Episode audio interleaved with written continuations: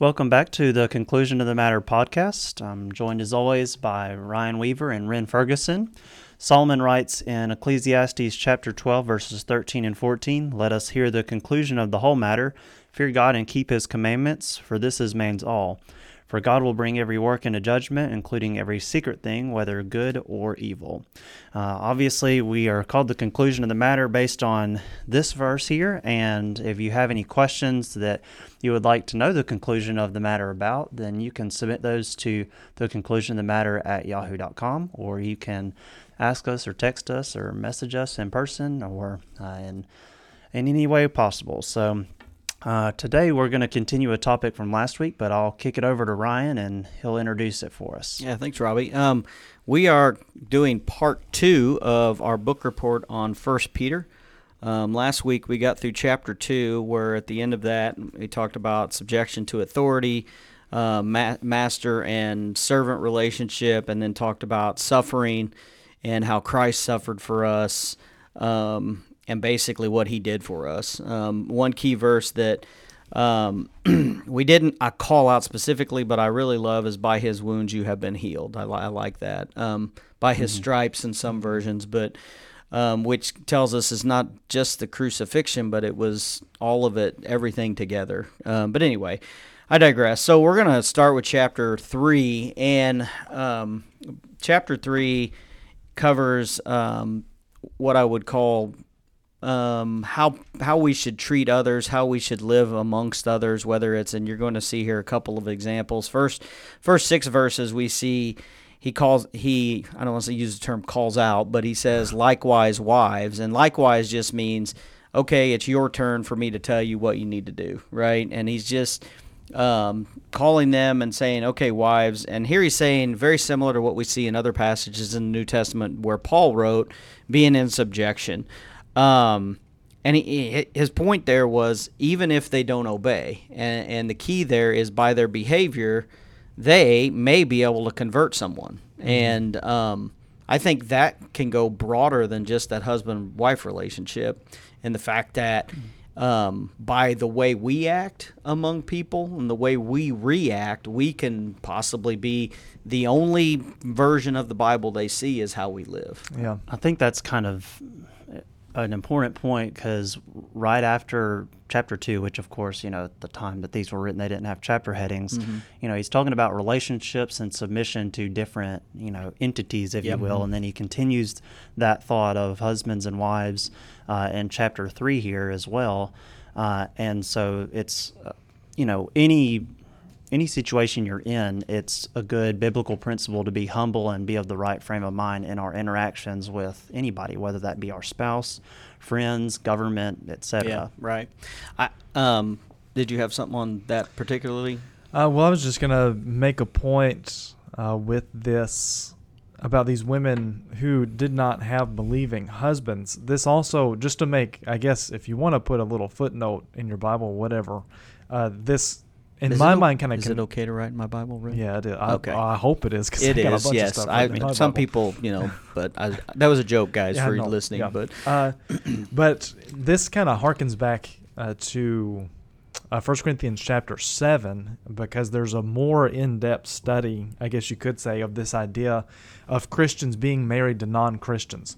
Because a passage that I think we often hear and has often been used to say that Christians and some people have Shouldn't. used it to say that it would be sinful for a mm-hmm. Christian to marry a non-Christian, where it states "do not be unequally, unequally yoked." Yeah. Mm-hmm. I think when you look at that, first of all, I don't think he's talking about marriage at all in that context. It's talking about our fellowship with things that are sinful.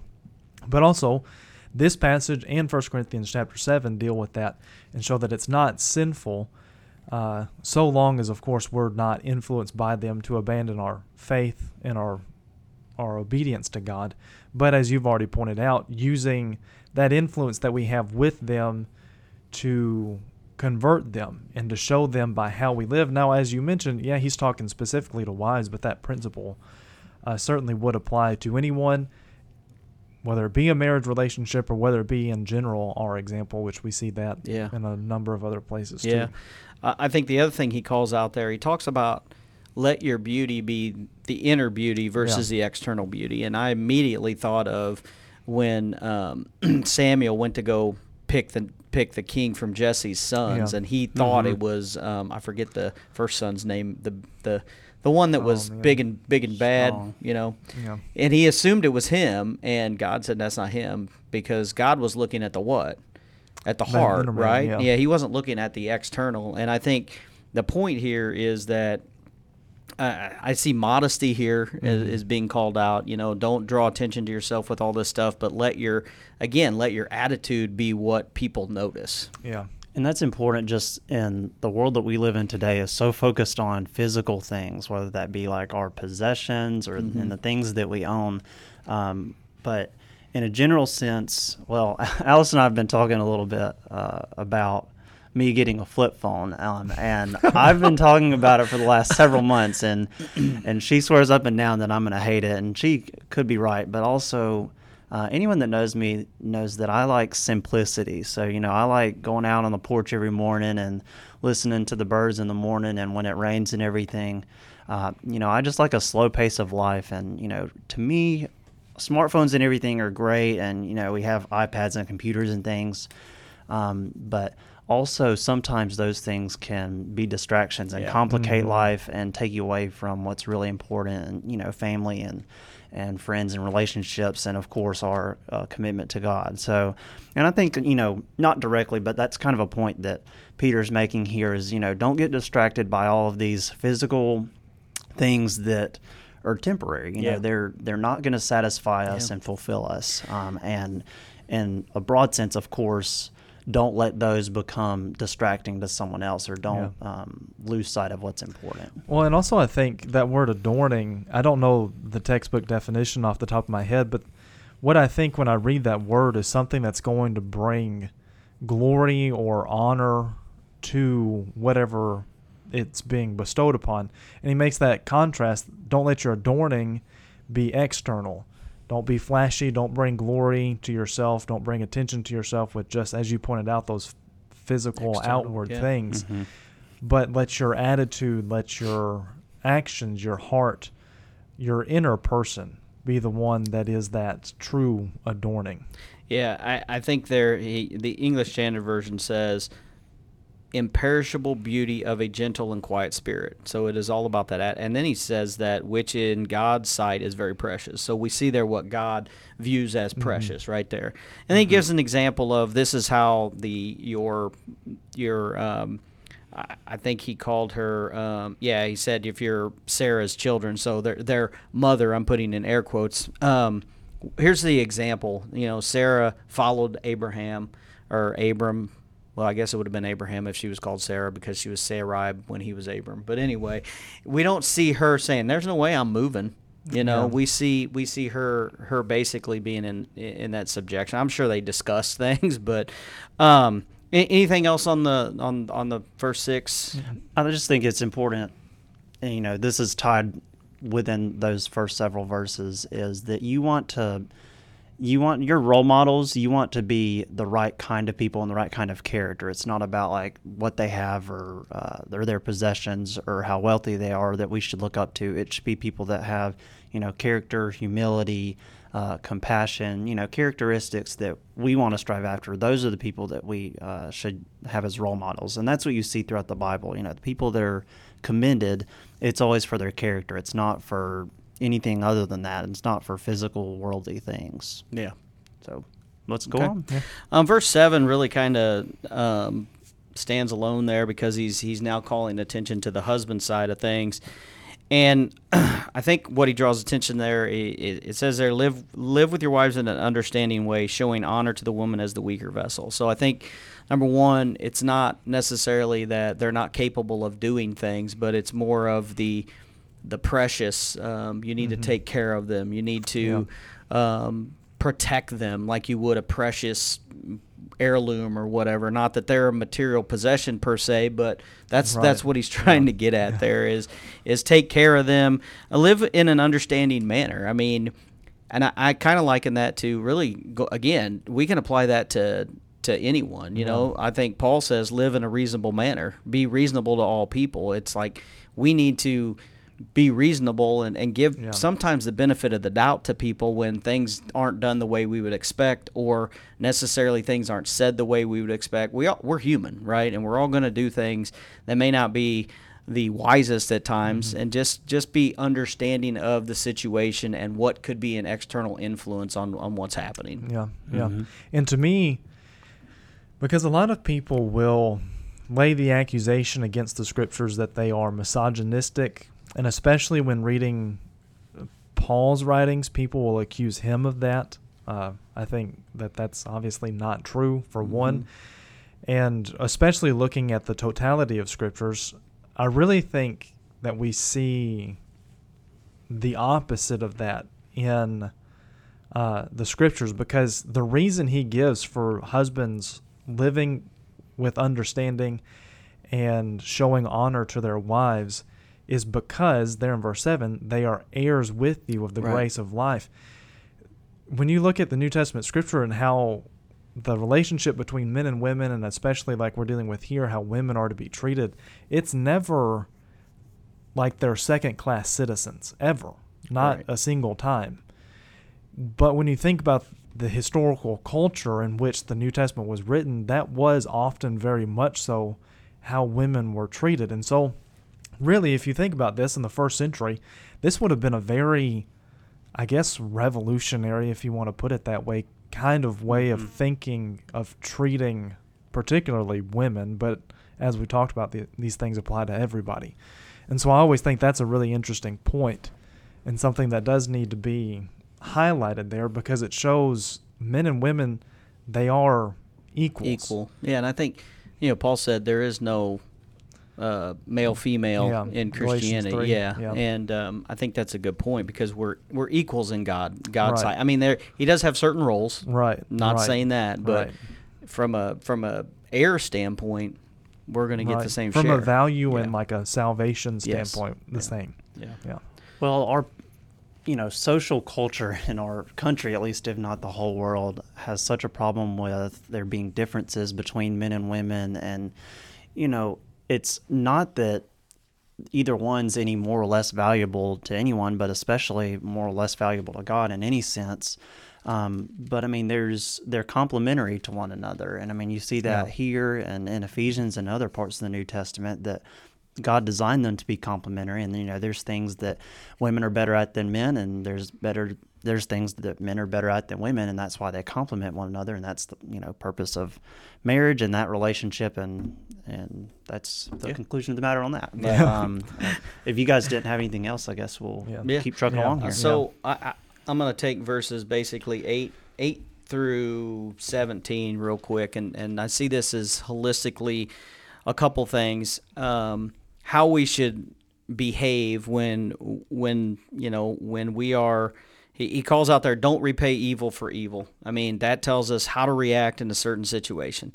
Um, and, and our biggest example of that is Christ, right? He- And and also he says, or um, reviling for reviling. So don't don't return evil for evil. Don't do the payback thing, right? Don't be like, well, I'm going to get you back.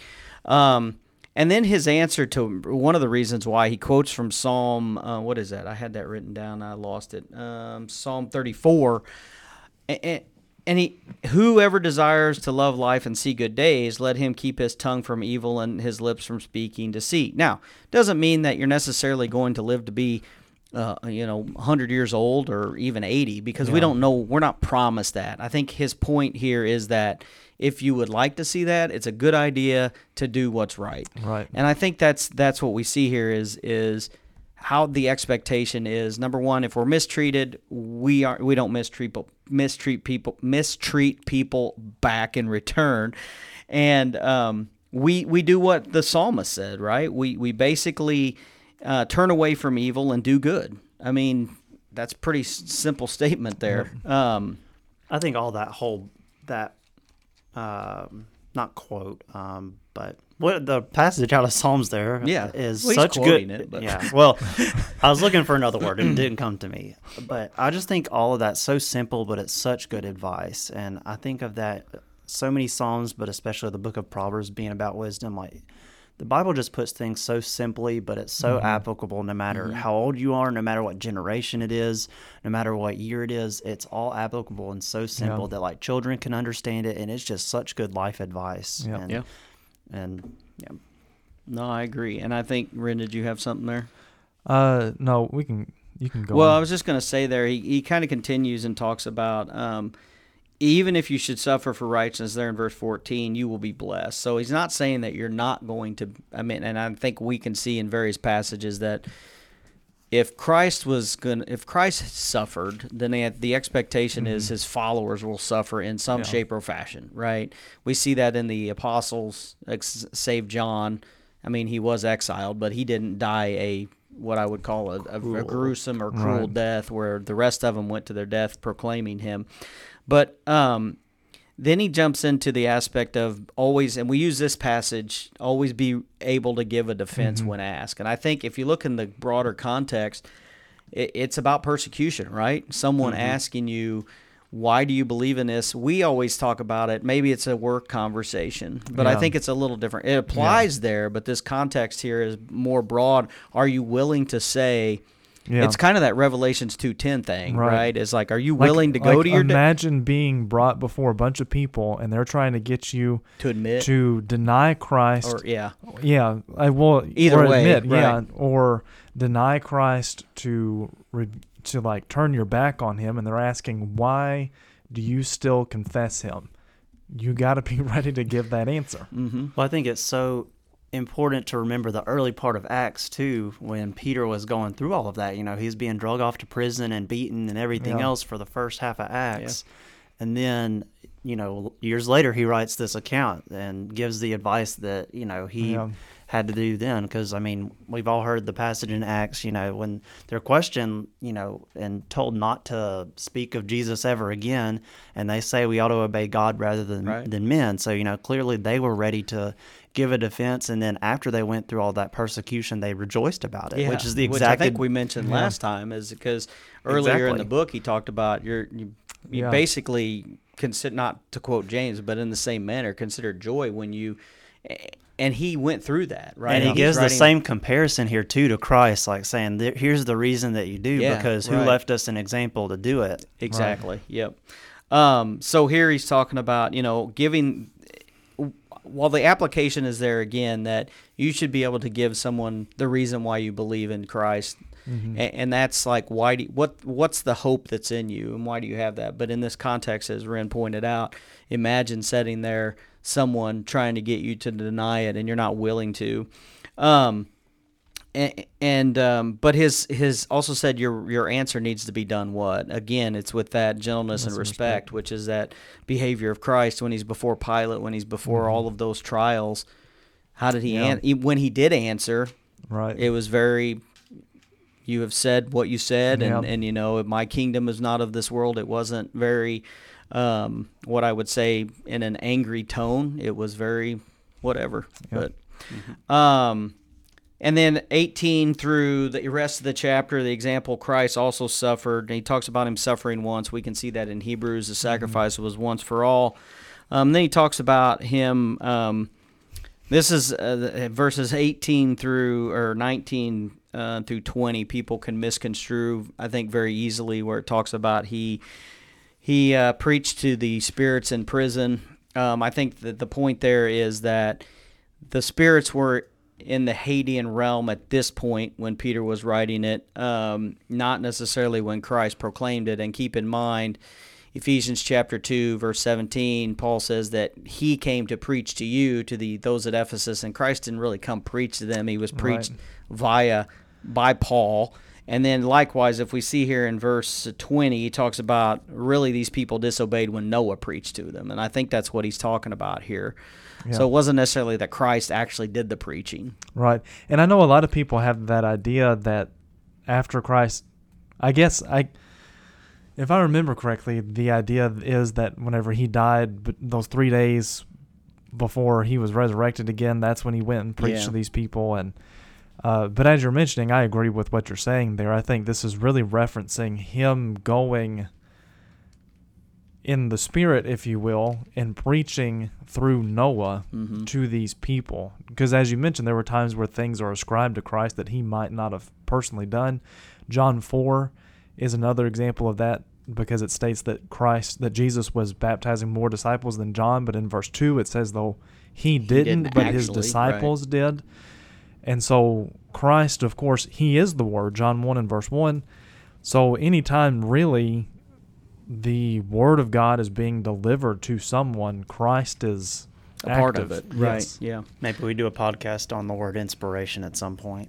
But sure. Yeah. and Um, I think the other then then he uh, for sake of time, we're going to jump into the fact that he ties that ark to baptism, and that the baptism, the the ark saved them um, from the water, and in likewise water water saved them, but and likewise water now saves you, or baptism, which corresponds to this, now saves you, and this is the one. It's not the removal of the filth of the flesh, but as a appeal for a clear conscience or a good conscience to God.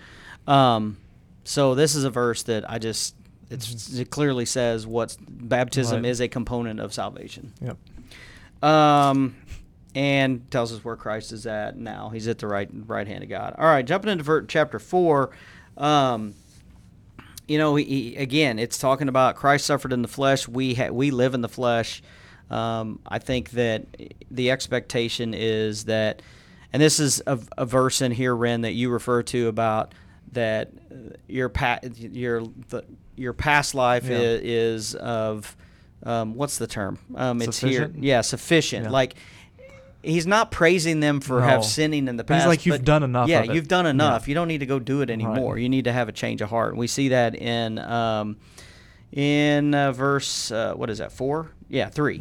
Mm. Um, and then he talks about he lists, and this is the one that, that we talked about in our alcohol drinking parties was Yeah. listed there, and um, and he said that don't be surprised. Uh, or actually says with respect to this that they are surprised when you do not join them in the same flood of debauchery, and they malign you. So the point is they're going to see you not doing it anymore, Yeah. and they're going to what They're gonna ridicule you, ridicule you, mock probably mock you, probably make fun of you, persecute Yep. you, even Yep. may possibly. And that's where we get into this whole. Um, we're going to see here at the end of chapter four, suffering as a Christian, and I think it all ties together. Um, anything on in the Mm-hmm. First six verses? Go ahead. Nope. No. Um, we see there that um, in verse seven, there, there the end of all things is at hand. Um, commentary I looked at talked about this probably is in reference to the more related to what they're seeing there, the destruction of Jerusalem versus um, the second coming of Christ. Um, now, I don't. In Second Peter, he talks about the second coming of Christ and being prepared. So I think the application is there, but um, show hospitality to one another without grumbling, um, and then each has re- received a gift. Use it to serve one another as good stewards of God's varied grace, which goes back to what Ephesians talked about when he, you know, established teachers, preachers. Yeah. What was the purpose to Edify edify the uh, the church, Yeah. right? So, and I think the same message is here. And we did um, podcast number two was on verse eleven, the oracles Yeah. of God. So, if you guys want to do that, go back two seasons ago. Uh, it's at the very beginning of the list. Um, basically, when you're doing something for God, what is the attitude we should have? We should be well, as he's talking about here, uh, in verses ten and eleven, he states, kind of halfway through verse eleven, in order that in everything God may be glorified through Jesus Christ.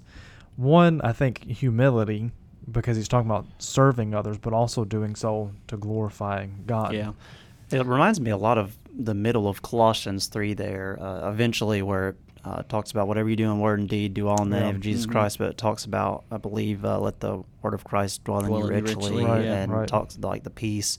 Talks about peace in there. Like there's a lot of different principles that kind of seem to come up here too. So yeah, and I think that the point there is if you're going to speak for God, you better make sure you're speaking from God. And I think Yep. we actually use that phrase in, in the first. and Yeah, maybe, I'm maybe making that up, but In oracles, when you read the word oracles, think like revelation, because that's basically what that word Mhm. means. So if you're gonna, like you're saying, whoever speaks, make sure you're speaking from the revelation yeah, of God. Yep. Um, and then he jumps in verses 12 through 19. He's talking about the, the persecution. Um, he says there, don't be surprised that the tri- the fiery trial when it comes upon you to test you, as though s- as though something strange were happening to you, and it kind of correlates back to what we said there in chapter 3 mm-hmm. about being ready Yeah. to give a defense or being ready to, to stand strong and explain why you have that hope. Fiery trial, I think, is there because a lot of times that's what they saw Yeah. was fire, right? And well, and it also, I think, circles back to the beginning of the book where he talks about the testing of our genuineness is more precious than gold that perishes, though it is tested by fire. And you think about you. Te- I think we talked about this in in that that episode. But when you're when they test metals and they melt it down, it the pure, impurities. you know, all yeah. the impurities. I think. Mhm. Did we talk about this, or am I misremembering no, we did. This, I where, think we did. Yeah. where like the impurities will rise, to, the, top, or yeah. something like that, and so they can be removed. It's scraped off the Yeah, top. Yeah. And so Mhm. that fiery trial, those things that will, in that sense, purify us. Yeah, I, I, Yeah. I agree. Um, and then in verse 13, we get back to the, he says to rejoice when you share in the sufferings. Mhm. Again, that same attitude is going back to Robbie, what you alluded to earlier, is that Peter is writing from personal experience. Yep. Um, we think that they got a, in chapter five there in act referring back to chapter five. This was the second time they had, or second or third time they had been beaten and told not to preach. And when they were released, what did they do? They went about rejoicing that they were worthy to suffer for the name of Christ. What? Yeah. The whole church But- there did. Yeah, and it was Yeah. just like okay, um, but anyway, and then he says, if you're insulted for the name of Christ, you're blessed. I mean, I think the point there is that we need to remember that even if we are ridiculed, mocked, or even physically punished or mm-hmm. beaten or what, whatever you want to say, Yeah. because we say we're a Christian or we live a Christian life or we stand up against someone that's contrary to God, that we'll be blessed. Maybe not in this life, but for sure in the afterlife. Yeah. I think the verse 15 right before there too, but let none of you suffer as a murderer, a thief, an evildoer, or a busybody in other people's matters. You know, a lot of people live however they want to live, and then they blame God when things go bad and say, "Oh, why are you causing all of this suffering?" to me?" Yeah. Well, Maybe because you you live in it all on whack, yourself. man. Yeah. Yeah. Um, and even like you know, a busybody in other people's matters. You know, don't be nosy. Yeah. You know, Mm-hmm. a lot of, especially our society as a whole. You know, everybody wants to know what's going on in everybody else's lives and sticking their nose where it doesn't belong, as we say in the South. And uh, Mm-hmm. it, again, like I mentioned several minutes ago, a simple life where you mind your own business and sit on the porch and drink coffee is what we should all want to Yes. do. So. And I think the key to the key verse to me in verse is verse 19 is let those who suffer Yes. according to God's will entrust their souls to a faithful creator while doing good. Yep. Trust that you're going to be rewarded. Right. Right. Yes, sir. Anything else on four? Nope. All right. Well, we'll jump into chapter five, and I think this is interesting because Peter starts out exhorting the elders, um, and he claims that he's a fellow elder, which tells me a couple things. Uh, trivia day here. We already knew Peter was married, right? Because Yeah. we knew about his Mother-in-law. His mother-in-law. mother-in-law. But I think based on the qualifications we see Paul had to giving to, have had Timothy, children. that he would have had believing children. Yeah. Um, we don't know who they are, but I think that that conclusion can be made. Um, Yeah. I've stumped a few preachers with that question, Ren. Did Peter Oh, have really? children? Yeah. Just to asking Oh, that yeah. question out of the blue because they don't immediately go to this Oh, yeah. passage. And I'm Yeah. like, well, what about? And they're like, oh, yeah. So, anyway. Um, but anyway, he's exhorting the elders a couple things. Shepherd the flock that is among you. So telling them again what they're supposed to do. But he gives them Mm-hmm. some, I guess, some guidelines. Um, number one, um, you are supposed to exercise oversight, right? So Yeah. you're supposed to know what's going on um, and keep it kind of under control. But I think um, the key thing there, not under compulsion. You know, you're not supposed to. Uh, some versions say lord it over them. So while they are in a position of authority, it's not a a tyrannical Right. type of, of government. I would say. Yeah. Shouldn't become me monsters, Yeah. as I call it. Right. And also think that phrase, the shepherd the flock that is among you, is important because They're we talk about, yeah, they're a part of it for one. And what I mean with any shepherd, he's always among his sheep. And elders have to spend time being around their people because if not, Mhm. how like Can you just pointed out, how can you oversight? Yeah. know what they're going through, what they need spiritually, if there's any corrections that need to be made, if there's anybody that is discouraged that needs encouragement, if you're not among them, how could you ever know that? And and you really couldn't. But that also goes in. I think it plays into what we often call the the the fact that churches are autonomous instead of having like one central Mhm. govern governing body that dictates what every congregation does. We have these elders who lead that particular congregation. And I think, again, that's part of the wisdom of God because if there were just some central located governing body that makes those decisions for the church, they wouldn't know what those congregations needed and what would be best for those churches. And so there's a lot of a lot of good points that we can bring out of those two definitely. three And. I think there's a couple things. You know, um, they're supposed to be eager to serve. Uh, it says not for shameful gain, so there might have been people that were taking advantage of the situation. I think. I think there's scripture that backs the the financial support of elders. yeah, Um, First Timothy so- five says Okay. they're du- worthy of double honor. Okay. Um, I think that his point is that's not why you should be doing it, Yeah. right? And um, then he talk then also not domineering. So going back to that tyrannical thing, but be an example. So practice what you preach, right? Um, so anyway, um, and then he says likewise. There's that term again. He said now you who are younger. So he turns to the young folks. And he says be in subjection to the elders. So.